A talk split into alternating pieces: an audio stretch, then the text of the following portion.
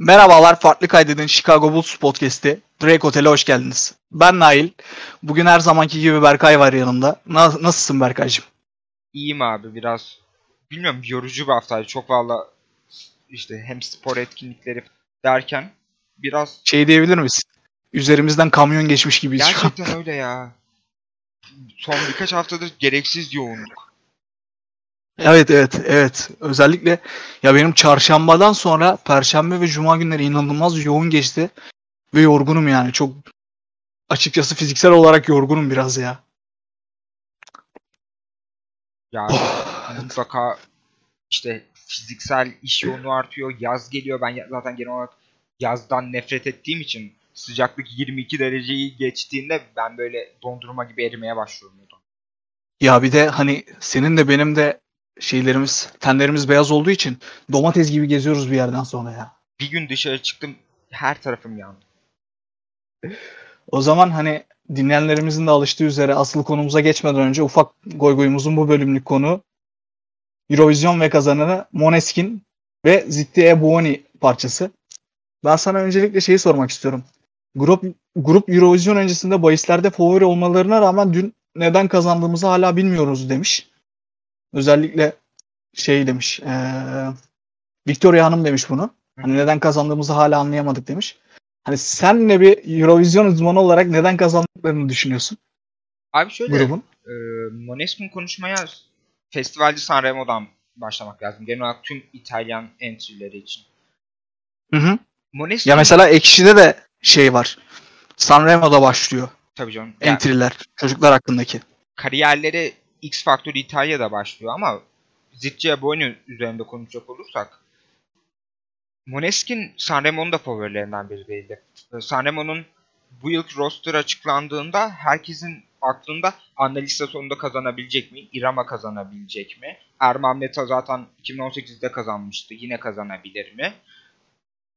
Çok fazla deneyimli isim vardı. Çok fazla indie artist vardı. Amadeus'un açıkladığı kadroda. Ve çok fazla yeni artist vardı. Festivalde Sanremo'dan alıştığımız şey genellikle e, Sanremo debütlerini yapan sanatçıların kazanması olmuyor. Genellikle ikinci ya da üçüncü en erken e, festivale girişlerinde kazanıyor sanatçılar. Peki Måneskin de- bunlar niye kazandı? Hem Sanremo'yu hem Eurovision'u. Hani kısaca ne düşünüyorsun sen bu Tabii. konu hakkında? Abi bence Måneskin'in Sanremo'da gerçekten kazanabileceğini anladığımız an e, Sanremo'nun 3. düet gecesiydi. Hı X hı. Factor'daki koçların Manuel Agnelli olması lazım. Manuel Agnelli ile Amandotti'yi coverladılar. İnanılmaz bir performans. Ben onu Twitter'a atmıştım birkaç defa. Ondan sonra o gün 6. bitirdiler ama işte ilk 3 gün jüriler, e, medya falan oynuyor. 5. gün halk oylaması. 5. güne gelirken Måneskin topa- total sıralamada e, bayağı düşüktü. 7 Hı hı. şey 5-6'larda falan dolanıyordu. Halk oylamasına geldiğinde Måneskin ilk açıklanan yani tüm 26 şarkının oylandığı halk oylamasında üçüncüydü ilk turda. Süper finale kaldı. Üçüncü olarak Hı hı. süper finale kaldı tüm oylamaların toplamında. Ama daha sonra e, süper finaldeki şarkılar tüm işte 5 farklı oylama kriterinde yeniden oylandıklarında halk oyunda %70 de Sanremo'da hiç görmeye alışkın olmadığımız şekilde çok baskın bir birincilik aldılar. Karşılarındaki de şeydi yani Fedez ve Francesca Michelin ve Erman Meta'ydı. Fedez İtalya'nın en büyük isimlerinden biri işte. Şeyi bilirsin, Feregni'yi bilirsin. Bu vlog işini falan başımıza saran abla. Tüm dünyaya bu işi yayan abla. Onun eşi Fedez. Fedez zaten bayağı ünlü bir isim. Ee, X Factor'un koçlarından biriydi Måneskin'in yarıştığı yıl. İşte ilk oylamayı Fedez'in zaten varlığıyla halk oylamasını kazandı ama Fedez'e karşı %70 bir halk oylamasıyla Måneskin'in kazanması çok büyük olay. Elbette süper finale İrama'nın, Colapesce Di Martino'nun, Madam'ın kalamaması halk oyunda oradan gelecek tüm oyların Mo- Måneskin'e gitmesini sağladı. Ama yani İtalyan müziğinde şu an ra- çok uzun zamandır rap ve pop hakim. Hı hı. İtalyan Rock bu müziği- kadar hakim değil. Kesinlikle değil.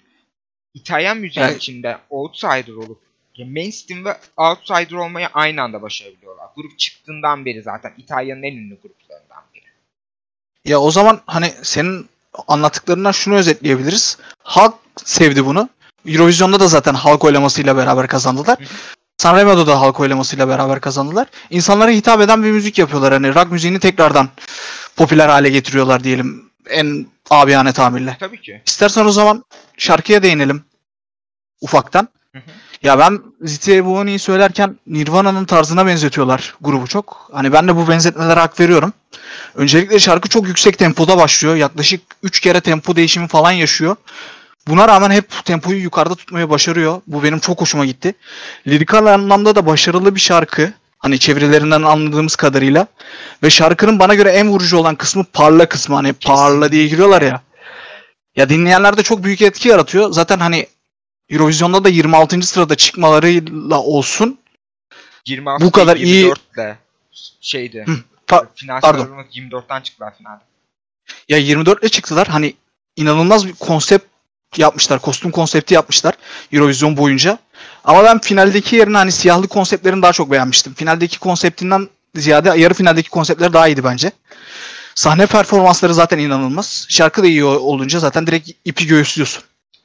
Ya ben Katılıyorsundur sen de ben. Kesinlikle katılıyorum. Ben kostüm konusunda e, Sanremo'nun yanlış hatırlamıyorsam ilk çıktıkları gece, ikinci gece çıkmışlar yanlış hatırlamıyorsam. Hı hı.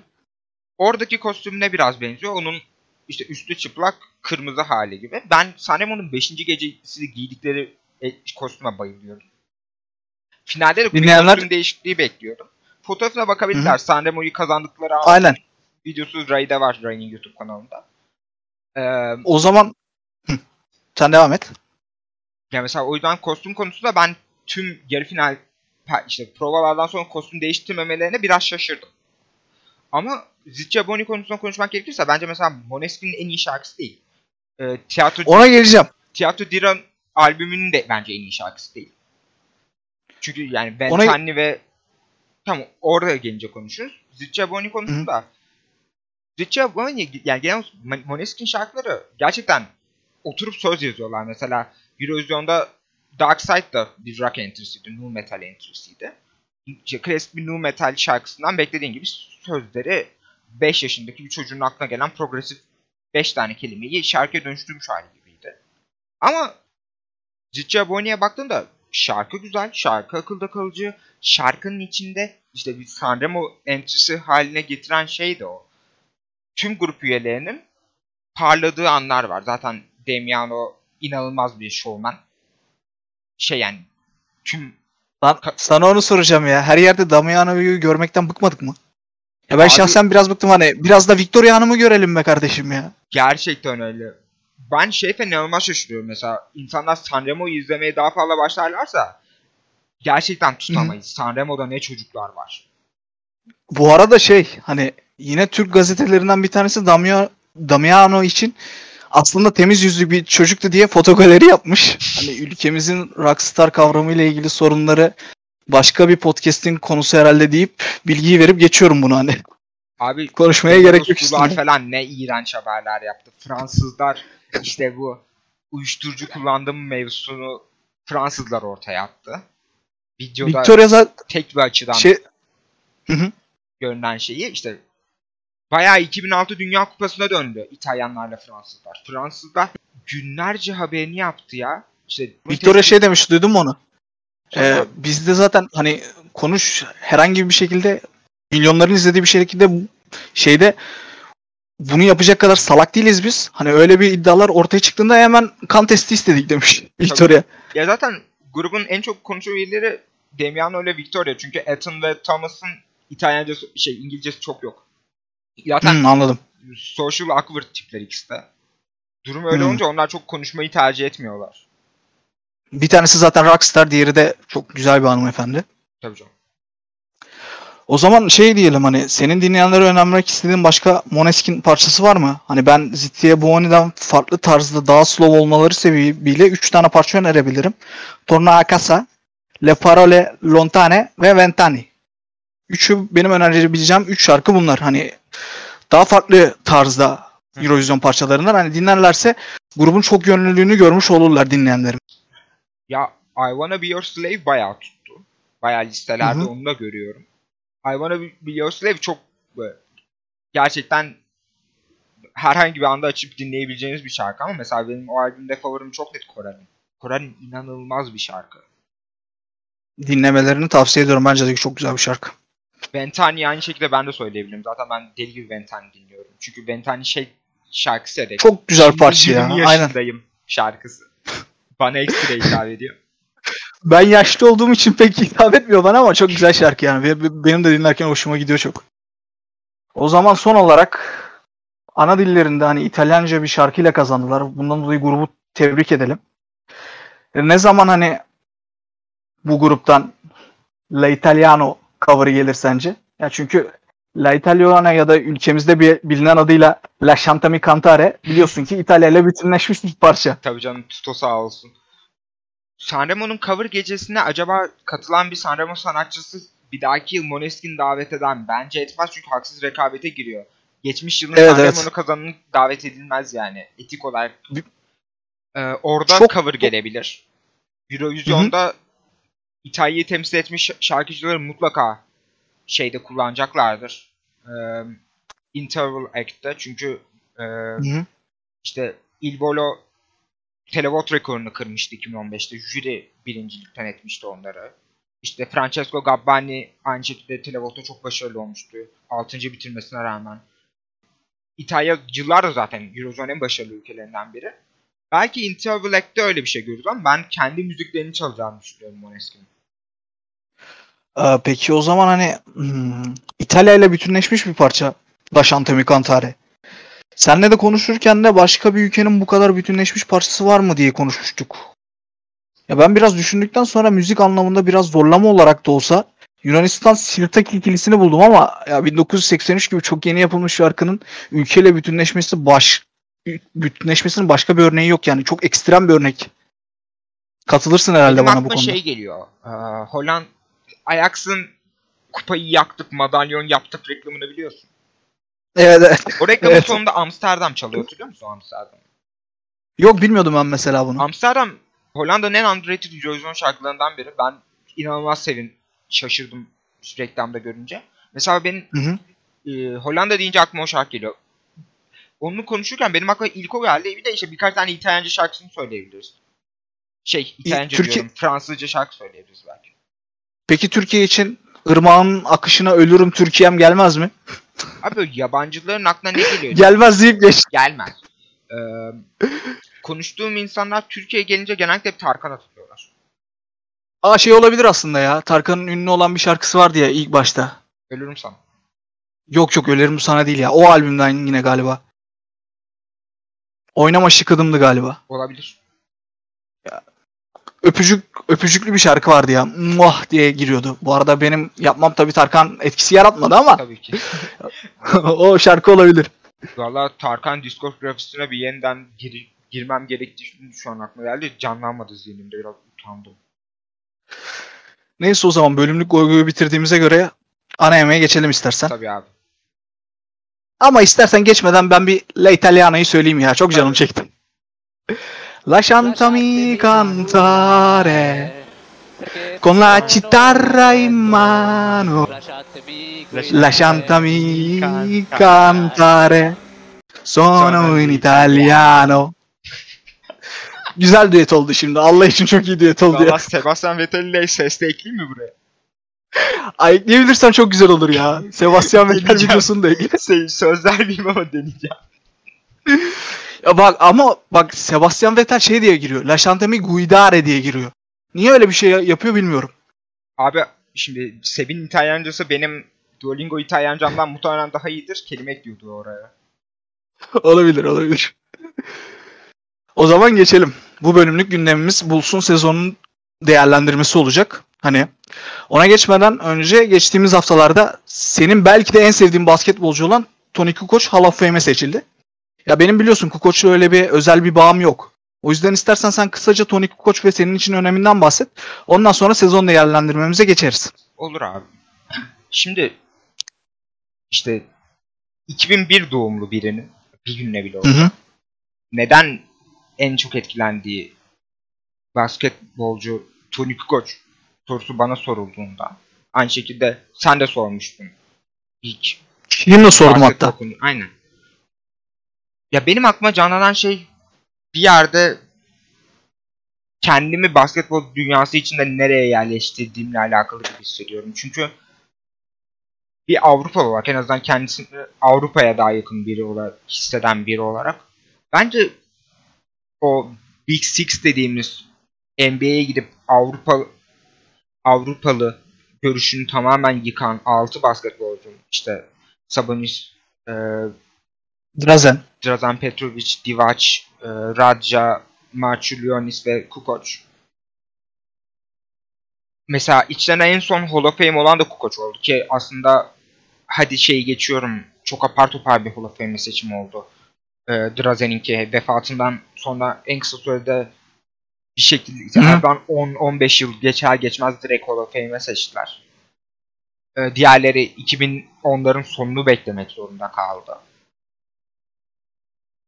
Yani işin özüne Tony'ye dönecek olursak Tony'nin hikaye anlatımı özellikle ben lisede iyice basketbol izlemeye başladığım dönemde kendimi biraz da basketbol avuttuğum dönemde kendimi konumladığım yerle çok paralellik kurduğunu düşünüyorum işte.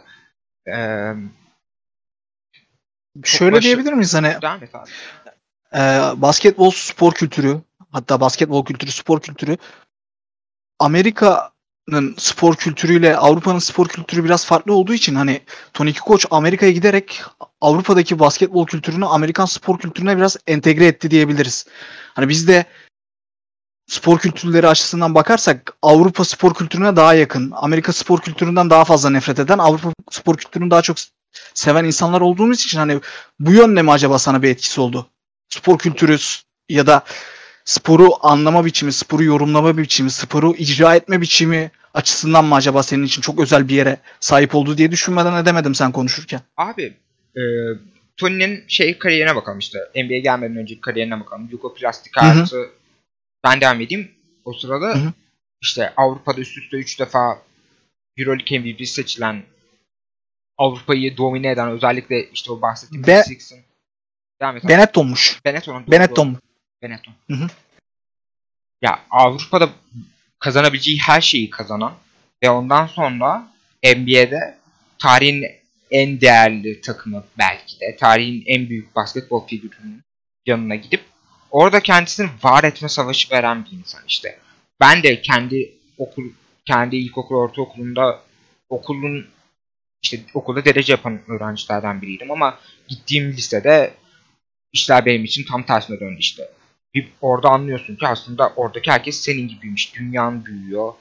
Biraz işin realitesinin farkına varıyorsun ve Yani çok güzel bir yere de değindin ya. Hani şey derler ya aslında kendinin o kadar da zeki olmadığını anladığın an. işte Hani çok özel bir insan olmadığını anladığın an.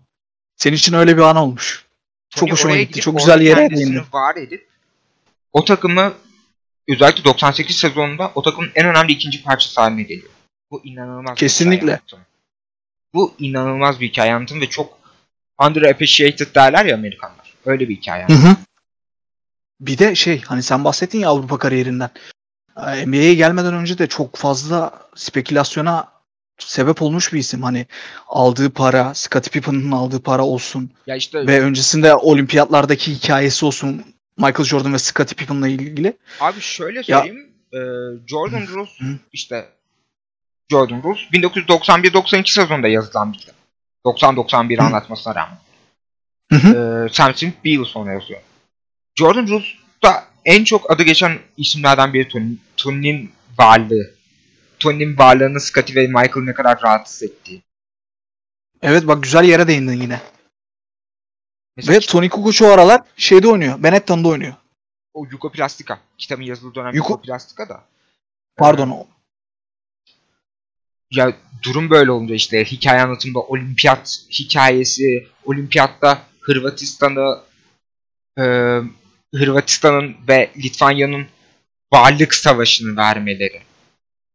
Orada kendi varlıklarını ayrıldıkları ülkelere karşı kanıtlamış olmaları.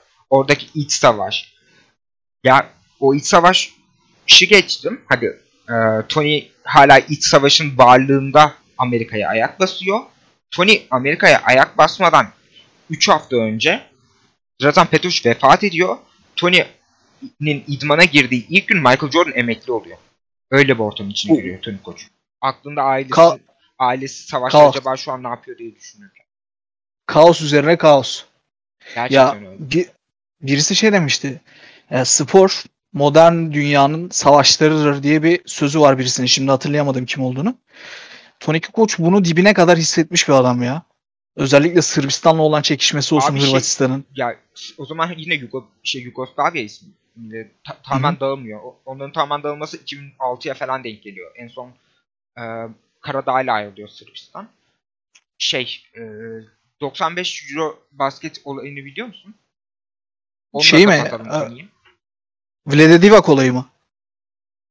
Şey Detayını Hırvatistan hatırlıyorum. bayrağını yere atması. Hayır o şey, o 1990 Dünya Şampiyonası'nı kazandıktan sonra sevinç sırasında Hı.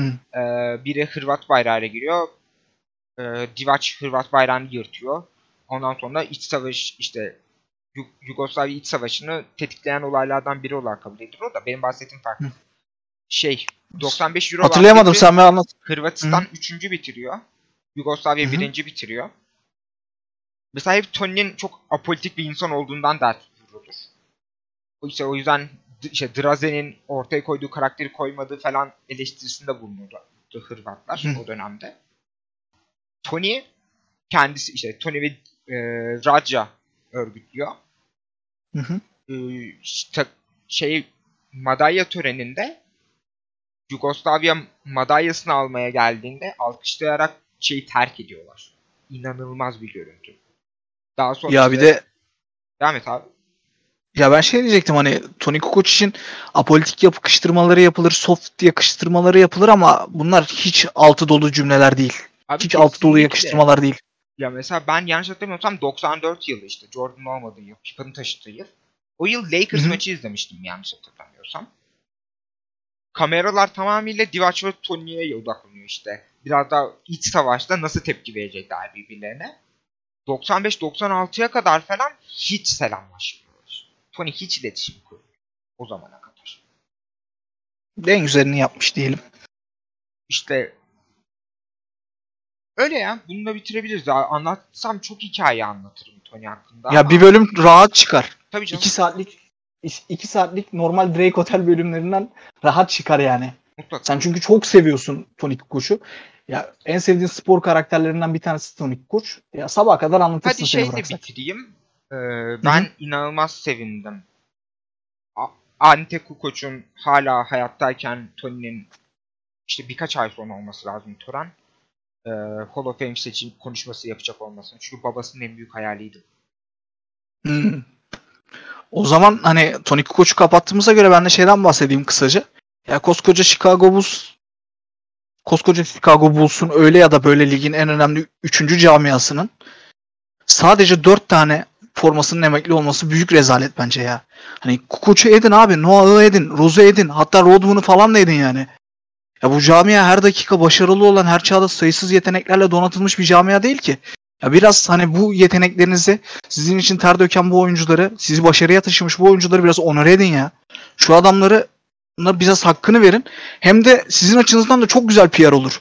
Ya sadece 4 tane oyuncu duruyor. Bir tanesi zaten Michael Jordan, bir tanesi Scottie Pippen. Çok yazık yani.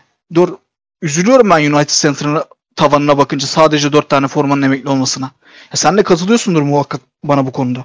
Ya tabii canım. Bence mesela hadi yıl yıl bakalım. Ee, hı. Horace Grant'in emekli olması gerekiyor. Katılırım. Koç'un Katılıyorum. emekli olması gerekiyor. Kesinlikle. Dennis Rodman'ın hadi bir şekilde emekli olması gerekiyor. Ben Dennis Rodman konusunu biraz tartışmaya açabilirim yine de. Ya Rodman ben sadece figür olarak hani çok acayip bir karakter. Bir de abi et formayı yani kaç numara giyiyordu ki bu adam? Kimse giymeyecek bir de bu formayı. Rolde. Ya bir de- Aynen bir de kimse Rodman'ın formasını giymeye cesaret edemez yani. Yani Çünkü biz şeyi falan biliyoruz yani Michael Carter, Williamson 1 mi 7 mi giymişti Michael Carter Williams? 1 giymişti yani. 7 giymişti. Ha, Bir yedi. giyecek diye öldüreceklerdi adamı. Djibouti Luau Kabarot falan 7 giydi ya. Tony Koç'un formasını giydi utanmadan. Ya, Rezalet. Rezalet. Rezalet. Mesela bir numarayı giydiğini düşünsene herhangi bir. Biri biri giymeyi denemiştir o zaman sonra. Michael Carter Williams denedi. Birkaç tane daha adam denedi. Büyük tepki gördü. İşte. 13 için de böyle mesela. 13 numarayı da giydirmiyorlar kimseye. Hadi mesela bak Noah için. dengi bahsettik. Dengi falan bile burada konuşabiliriz emekli olmalı.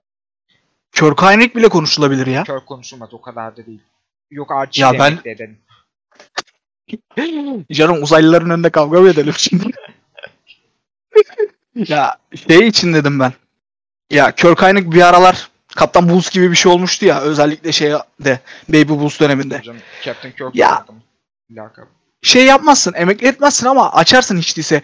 Tartışması açılarak bir onore edilebilir böyle adamlar ya. Tabii. E mutlaka. sen kimseyi onore etmiyorsun abi. Oyuncun geliyor pataküte dengi öldürmeye çalışan bir camiasın sen yani. Ya biraz onore et oyuncularını. Yazıktır, günahtır ya. Katılıyorum. O zaman değerlendirmemize başlayalım yavaştan. Bu sezon başarısızlıkla sonuçlanmasını herhalde öncelikle iki şeye bağlıyoruz biz senle.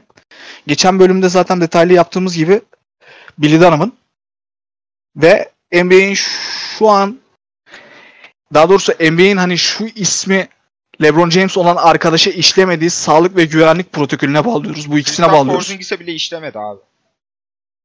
Bak ben bunu bilmiyordum. kulübüne göründü. İşlemedi. Para cezası Bir verdi tek- sadece. Bir tek Zach Lavin'le Lauri Markkanen'e işliyor bu Hadi protokol. bak Lowry de sezonun başında Lowry geçtim. Ya sezonun bitmesine iki hafta kalmış. Bu takım bir maç geride playoff'ta. Hiç mi acımadınız be? Ayıp ya. Yazık günah. Adem Gümüş Hoca. Yazık. Ya bu arada şey. Karnişovas bunların hiçbirini bahane etmemiş konuşurken. O hoşuma gitti benim. Hani mentalim temizin sorunu kendinde aramak olması içimi bir nebze rahatlattı. Ya kendi içimizdeki sorunlar da çok fazla Tabii canım. playoff'u ya, kaçırmamızı sebep oldu. Ya bunlar Vucevic- başlıca zaten. Vucevic takası bu sezon üzerinde bizim işimize yaramadı. Tam tersi dezavantajı. Katılıyorum. Hani bunlar ya bu ikisi Billy Dunham'ın ya zaten geçen bölümde dediğim gibi detaylı bir şekilde analiz ettik Billy Dunham'ın olayını. Billy Dunham'ın ve sağlık protokolü başlıca nedenler. Onların altındaki alt başlıklardan bir tanesi mesela Berkay'ın da biraz önce dediği gibi Vucevic takası. Neyse onlara daha sonra geleceğiz zaten. Hani bunları konuşma bu ikisini konuşmaya başlamadan önce e, sezon başı 29.5 üst dediğimiz tahminimizi tutturmuşuz. Öncelikle onu söyleyelim. Biz 29 buçuk üst galibiyet alır dedik. 31 galibiyet aldık. Kutlarız. Çok zordu. Çok zor bir konuyu tut- tutturduk. Buz, buz üstadları sonunda bir konuyu tutturmayı başardı. Neyse. eee, ya ve bazı bana garip garip gelen sezon istatistiklerine bakmak istiyorum ben. Tabii. Senin içinde bir mahsur yoksa. Ya Ne mesela abi? defansif ratingde lig 11. iken biz ofansif ratingde lig 19.suyuz. Savunmada hani neredeyse ligi ilk 10'da bitirecek olmamız bana garip geldi. Dawson maç başına yenilen sayıda lig 14. 14.süyken atılanda da lig 21.siyiz.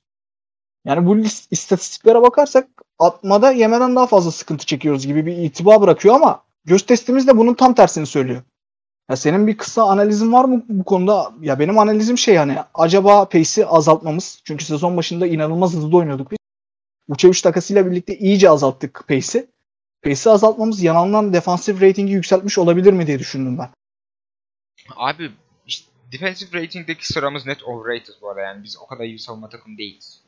Net ya gö- göz testi zaten bunu inanılmaz tersliyor bu şeyi. Ee, şey de çok etkili oldu ya. Özellikle Vucevic takasından sonra rotasyon iyice karıştı. İşte Patrick Williams yok oldu. Son iki ay göremedik çocuğu. Ee, Vucevic takaslandıktan sonra bir 5 maç falan çok kötüydü. Evet evet. Zek gittikten Evet. sonra zaten e, bizim ofens patladı. İşte hücumda önemli yeri olan Lauri bir anda rotasyonda çok niş bir yere çevrildi. Sadece şut atmaya başladı. Boylan Laurisi oldu Bayağı diyebiliriz. Boylan Lauri izledik son bir ay. Hatta iki ay. Durum öyle olunca bunların hepsi bir araya gelince mesela gerçekten bu advanced istatistiklerde bulunduğumuz yer o kadar da sezonu yansıtmıyor gibi hissediyorum. Ya katılıyorum çok katılıyorum. Hani insanlar Bulls'u biraz izledilerse göz testleri bunları zaten bizi haklı durumuna çıkartacaktır diye düşünüyorum. Hani insanlar bizimle aynı fikirde olacaklardır. Çünkü Bulls çok kötü savunma yapıyor ya. İzlerken bunu net görebiliyorsun. Ee, istatistiklere göre başka sıkıntılı alanlara dikkat çekelim. Ondan sonra geçelim istersen burayı. Olur abi. Ligde, ligdeki en kötü çizgiye giden takımken en çok ta- top kaybı yapan 3. takımmışız. Keza blok ve top çalmada da ligin en kötü ikinci ya da üçüncü takımıyız. Savunmada ise ligin en çok ofansif rebound veren takımıyken en fazla üçüncü üçlüye izin veren 5. takımıymışız. Aynı zamanda üçlük yiyen de en çok üçlük yiyen de 5. takımmışız.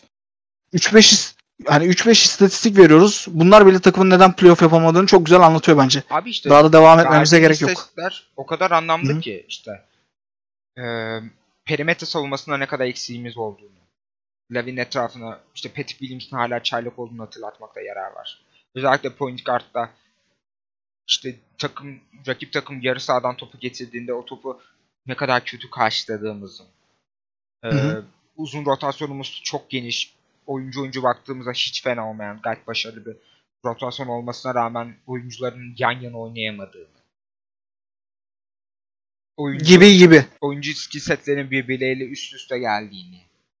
İşte çok net bir e, hadi Daniel Tice postu, Daniel Tice'ı o rolü atabilirsin ama e, Nikola Vucevic senin e, ilk 5 işte senin All Star'ınken Daniel Tice kaç dakika 5'te süre alacak. E, o yüzden sen savunmanı perimetre savunması üzerine inşa etmen lazım ama rookie Patrick Williams üzerine savunma inşa etmeye çalışıyoruz. Biz bunların hepsini aşağı yukarı Anlattık. gördük. Köşemizde de anlattık geçen hafta mesela. Kesin. Billy Donovan hocanın çok yakışıklı bir adam olmadığını söyledik.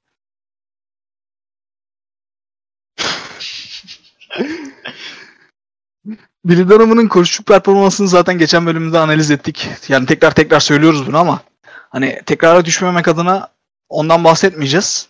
Hani istersen bu sağlık ve güvenlik protokolüne neden bağladığımıza gelelim. Ya çok basit hani sezon başında Lowry'nin All-Star sonrası haliyle 180 derecelik ters bir şekilde top oynuyordu. Çok iyi bir top oynarken Covid'i negatif çıkmasına rağmen 10 gün boyunca protokole kurban verdik. Daha da vahimi sezon sonunda sezonun 55. maçı olan Memphis maçıyla başlayan 11 maçlık süreçte Zach Lavin'i kaybettik. Ya Zach Lavin'in dönüşüyle birlikte oynadığı 5 maçta gördük ki starımızdan mahrum kaldığımız 11 maçta kaybettiğimiz maçların bazılarını çok rahatlıkla çalabilecek durumdaymışız. Abi Hani sezon sonunda bir de iki diferansiyelle play'ini kaçırdığımız şu ortamda bu saçmalığı sezonu yazmamak gibi bir durum söz konusu olamaz bence. Kesinlikle ve mesela doğuda play, playoff yapan takımlara bakalım. Julius Randle'ın New York Knicks'teki yeriyle Trey Young'ın Atlanta Hawks'taki yeriyle Zach Lavin'in Chicago Bulls'taki yerini karşılaştıramazsın. O takımlar rotasyonları itibariyle bu oyuncuları çıkardığında hala bir, belirli bir seviyede var olabiliyorlar. New York Knicks şu an playoff'ta Derrick Rose da var olmaya çalışıyor. Düşün yani. Ama biz Zach E, Lavin'siz de var şey- olamayız. Yok yani o imkansız. bizim için. Ya senle ben sezon boyunca Zach Lavin'in resmini öpüp de yatıyorduk. O kadar çok özel bir roldeydi bizim için. Ee, o zaman Vadif konuşmayı pek sevmiyoruz ama bu durumda da konuşmamak da olmaz. Hani sağlık protokolü yüzünden kaçırdığımızdan bahsediyoruz. Ee, Çok basit bir mantıkla diyelim ki Lavin protokole takılmadı. 11 maçlık seride 3 maç çaldık biz. Hornets yerine play-in'e girdiğimiz senaryoda takımın playoff şansı ve Ondan olası Sixers girdi ya? ondan Hornets girdi. Evet. Tamam. Biraz önce baktım ben. İlk E işte Hornets yerine girdik. bir saniye. Play'inde ilk maçı o zaman biz e, Indiana'yla mı yapıyoruz? Ya ben sana şöyle aç- anlatayım. Hani ona baktım ben biraz. Ya play-in'e girseydik önce Pacers'la daha sonra Wizards'la oynayacaktık. Sezon içinde Pacers'a karşı 2-1 üstünlüğümüz bulunuyor. Kaybettiğimiz maç da sezonun ikinci maçı bu arada. Az- maç. Aynen öyle. Sabonis denize döktü hepimizi. İkinci maçı da All-Star sonrası kazanmışız. Ya Wizards'a karşı da 2-1 üstünlüğümüz bulunuyor. Ama sezon başında back to back'le 2-0 öne geçiyoruz biz. Sonra sezonun ilerleyen zamanlarında maçı kazanıyorlar ama takas sonrasında hiç oynamamışız Wizards'la da. Şöyle. E, hı. bence Indiana'yı net yenerdik. Indiana zaten mental olarak play'ine hı. çok gelmemişti. Onu gördük. Kötü maç çıkardılar genel olarak. E, Wizards maçı tartışmaya açık. Ama yani bizim takım yani biz sezon öncesi girerken play'ine girsek yeter diyorduk. Ve biz play'ini sonuçta Zach Lavin olsa muhtemelen o sınırda bir takımdık. yapabilecektik belki de. Ve bizim sezon hedefimizi biz bir şekilde sağlamış olacaktık. Kesinlikle. Önemli, benim için Tabii. daha önemli olan, o yani. Evet yine playoff yapabilirdik. Evet yine e, Philadelphia Sixers tarafından içimizden geçerler muhtemelen. Ama yine de playoff serisi genç çekirdeğe artı yazardı yani. Ya benim de kişisel yorumum hani Pacers Hornets'e karşı bayağı iyi bir maç çıkardı ama çok sallantılı olan ya senin de dediğin gibi soyunma odası karışık bir takım Pacers. O maçı ben Hornets'e yazıyorum o yüzden. Yani kaynağını tamamen arkama dayandırdığım kişisel fikrime göre sezon sonunda daha ivmeli olarak play'ine girecek taraf biz olduğumuzu da düşündüğüm için kazanacağımızı düşünüyorum o maçı ben. Business maçına gelirsek de iki takımın zaafları ve artıları çok net. Ya serinin en iyi oyuncusu bir yıl. Ya galiba o maçta sakattı ama bilemiyorum tam. İkincisi de Zach Lavin. Ya üçüncü oyuncusunun Russ mı yoksa Vuç mu olacağı çok kritik bir soru. Hadi bak Aynı zamanda- konuşalım. Hadi ilk 4 oyuncu geçip 5 6 7 falan bizde. Kesinlikle. Kesinlikle. Ya aynı zamanda bizim Russ'ı nasıl savunacağımız, onların Vuç'u nasıl savunacağı da kritik yani. Hani ben bütün sezonu kuyu köpek gibi takılan iki koçtan Donovan'ı bir tık önde gördüğüm için ya da şöyle diyelim hani Brooks'u bir tık geride görüyorum demek daha doğru. Çünkü Donovan'ın önde olacak hali yok. Neyse ya, o yüzden playoff yapacağımızı düşünüyorum ben ama ya playoff'ta Sixers vurul geçerdi ya çok. Çok Yani bir de hiçbir şekilde karşı koyamıyoruz. Ya bir de Hornets'e geldiğimizde işte Hornet çok sakatlıklarla buluştu. Boştu artı e, genç çaylaklarını bir anda play'ine atmak yani rakip takımda en, en basitinden Brogdon, Sabonis yani oyuncu oyuncu baktığımızda Indiana hala çok iyi bir takım. Onların daha çok koçlu aralarında mental bir sorunları var. Karışıklar ya çok. Kesinlikle. Berkay şöyle bir şekilde bardağın dolu tarafından bakabilir miyiz? Hani Chicago Bulls takımı da bu sezon playoff'ta sıfır maç kazandı. Ee, geçen senenin finalisti uçup kaçan süperstar Jimmy Butler'ın takımı Miami Heat de sıfır maç kazandı. Geliyoruz değil mi? Geliyoruz gi- girelim hatta ya. Ya Yani İnsanlar şeye bubble- benzemiyormuş. İnsanlar bubble deneyiminin ne kadar e, olan dı- dışı bir şey olduğunu yeni yeni farkına varıyor. Mickey Mouse kupasına benzemiyor bu Gerçekten işler. biraz Mickey Mouse kupasıydı o ve ş- ha- hadi şey diye geçtim böyle o M- Miami takımı çok özel bir play'in geçirdi.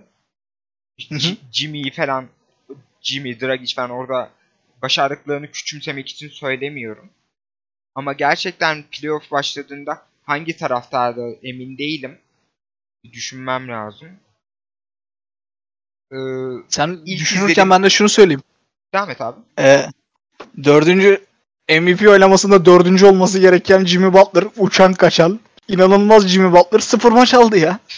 Bu işler bu şeye benzemiyormuş demek yani Bubble'a benzemiyormuş. Ha, hatırladım. Burası Yiğit'in ha- harman olduğu yer.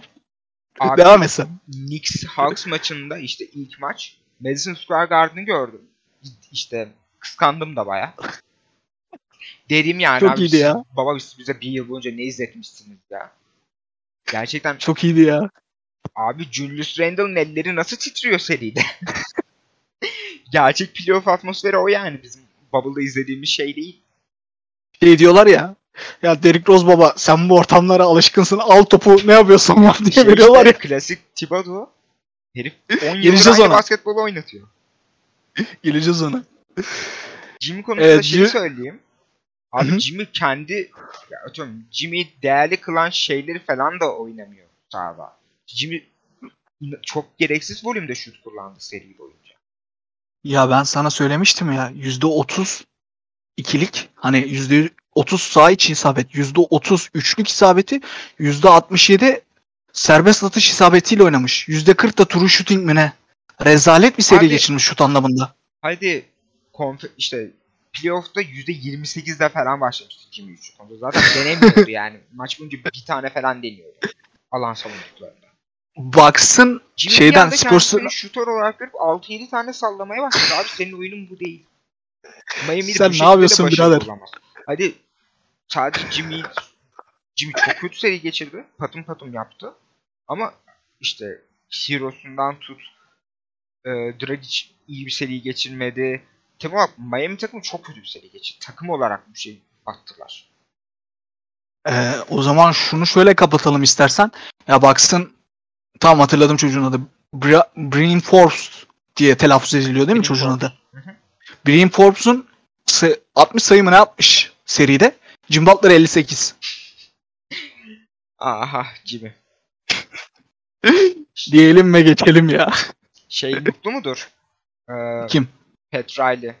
Hero'sunu, Hiç mut Hero'sunu Harden'la takaslamadığı için. hiç mutlu değildir C- eee Petrali. Şu anda şey gibi düşünüyordur hani. Michael Corleone gibi şeyi düşünüyor. Hero resimlerine falan bakıyor. Sinirlisi Şey gibi. yapar şimdi ya. Hocam Miami Culture. O Miami Culture dedikleri şey süpürürler. Ee, Miami Culture'dan Oladipo'ya kontrat bayılırlar. Ya öyle deme. Yanis'i alacaklardı şeyde. Aha, Aynen. Free Agents'ta. Miami gelir şu an. şey de alıyordu. Toronto'da alıyordu. Toronto'muz nerede? Bulls bile alıyordu ya bir ara. İşte şu an daha yüksek ihtimal ikisinden de bu arada almamız. Ee, Neyse. o zaman Ross Hı, roster'ı koçu pek analize girmeden puanlayıp geçelim istersen hani. Garip gelen puanlamaları konuşuruz. Aa şaşırdım. Nail Gürgen biricik Derrick Rose'unu övmeden o konuyu mu geçti? Ona geleceğim. Tamam. Ona geleceğim. Thibodeau'ya ayrı geleceğim. Patrick Williams. 10 üzerinden kaç veriyorsun? Bence AF yapalım ya. Ya bende hiç yok bu arada AF durumu ya. Ee, ben, ben, Ben- çok AF'ye hazırlanmışım. Neyse onu bir ona çevireyim. Patrick Williams. Tamam. 5.5'tan 6.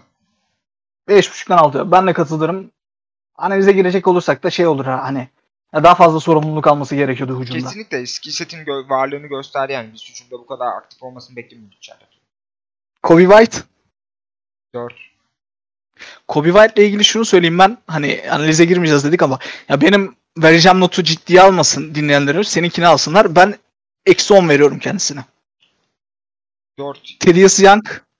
Ee, Thaddeus Young'ı istersen- baktığı kadar bu, artık bu takımda değerli olduğunu düşünmüyorum. Bence takaslanması lazım. Ee, Ya oradan birinci tur alabilirdik. Bu draft sınıfında birinci turu bayağı işimizi görürdü. Ee, Thaddeus Young 8.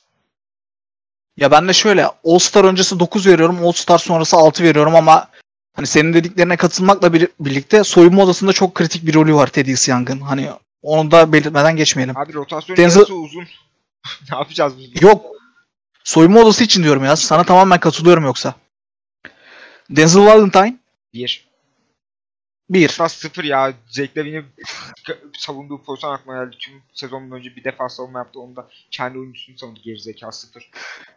Bir de salak gitti gitti. Hızlı hücumu üçlükle bitirdi ya. Geri zekalı ya. bir insan En kritik maçta bu kadar mı batar? 0. Zach Lavine. 10. Ya 10 10. 8 verecektim ben numarası için de Savunmasını 10 falan ya. geçtim mesela ben 7 verirdim de 10. İnanılmaz oynadı ya. Çok büyük top oynadı yani. Çok, büyük underrated, karakter koydu. Çok sezon geçirdi. Sato. Thomas Satoranski. Ee, sonrası en beğendiğim bu oyuncusu olabilir. O yüzden 6.5'tan 7. Ya benim de temizliğinden 7 çalışır diyecektim ben de ya. Ben de çok beğeniyorum. Covid'den dolayı kötü girdi sezon da. Sonradan Gary Temple. 6. Çok iyi girdi. Beş çok kötü veriyorum ben. En son Çok kötü sezonu bitirdi. Yani. Çok kötü bitirdi. 5. Ee, Lauri, Lauri istersen takas öncesi ve takas sonrası diye puanlama verelim. Alteri Bottas. 5. 4'ten 5'ten 4 falan hatta. 5. Hayatımda gördüğüm diyorsun en fin olmayan ikinci fin. Kimiyle şey Mika'yı. Kimi çok şey adam yalnız ya. Kimi tek başına Hadi, ülkenin. bak, hadi Mika dışında diyeyim yani. Ya Gerçekten ama şey var mesela. Güzelim çocuğu Valtteri Bottas sendromuna kaybettik. Üstüne bu playoff serilerinde görüyoruz ki Porzingis'te Jaren Jackson Jr.'ın ne halde olduğunu. Daha sabah Uf. şey maçını izledim. Jaren Jackson gerçekten sağdan almak istedim uzun süre. Porzingis'e şey demişler duydun mu onu ya? Ee, Pandemik şey- Clippers bir de şey demişler Clippers büyük üçlüsünün en fazla etki eden ismi sahaya.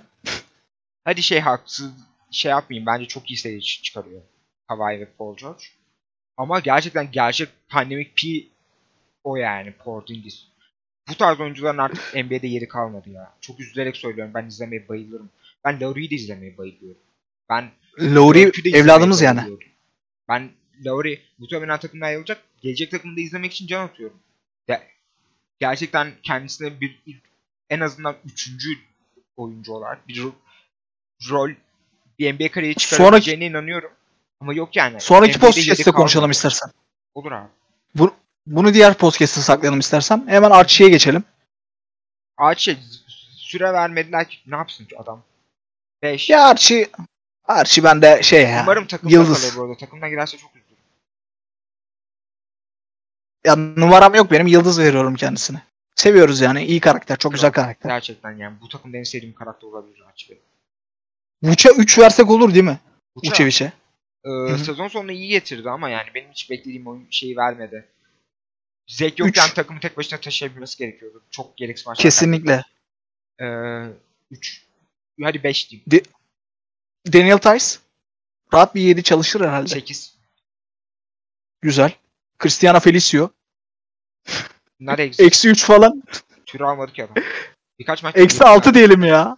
Krala. Valla sonunda NBA kariyerinin sonuna geldik Christian Felicio'nun. Buna nail Ya- olmak, buna yani çok büyük şerefti. 4 yıl boyunca Christian Felicio izlemek. Yolun açık olsun. Nail olmak Nail olmak deyince bir böyle bir toparlandım ben. Ne oluyor falan. Selam çakmışlar. Son olarak herhalde diğer isimlerde bir şey yok. Herhalde bir tek şey kaldı. Troy Brown Jr. Ee, O da- Sezon sonunda bir anda rotasyondan düştü ya. 4. Yoksa ben Troy Brown Jr.'ın rotasyonda çok net yeri olduğuna inanıyorum ben. Ya ben de bir 6 çalıştırırım ya. O zaman New York Bulls'u izlerken aklımdan neler geçiyor?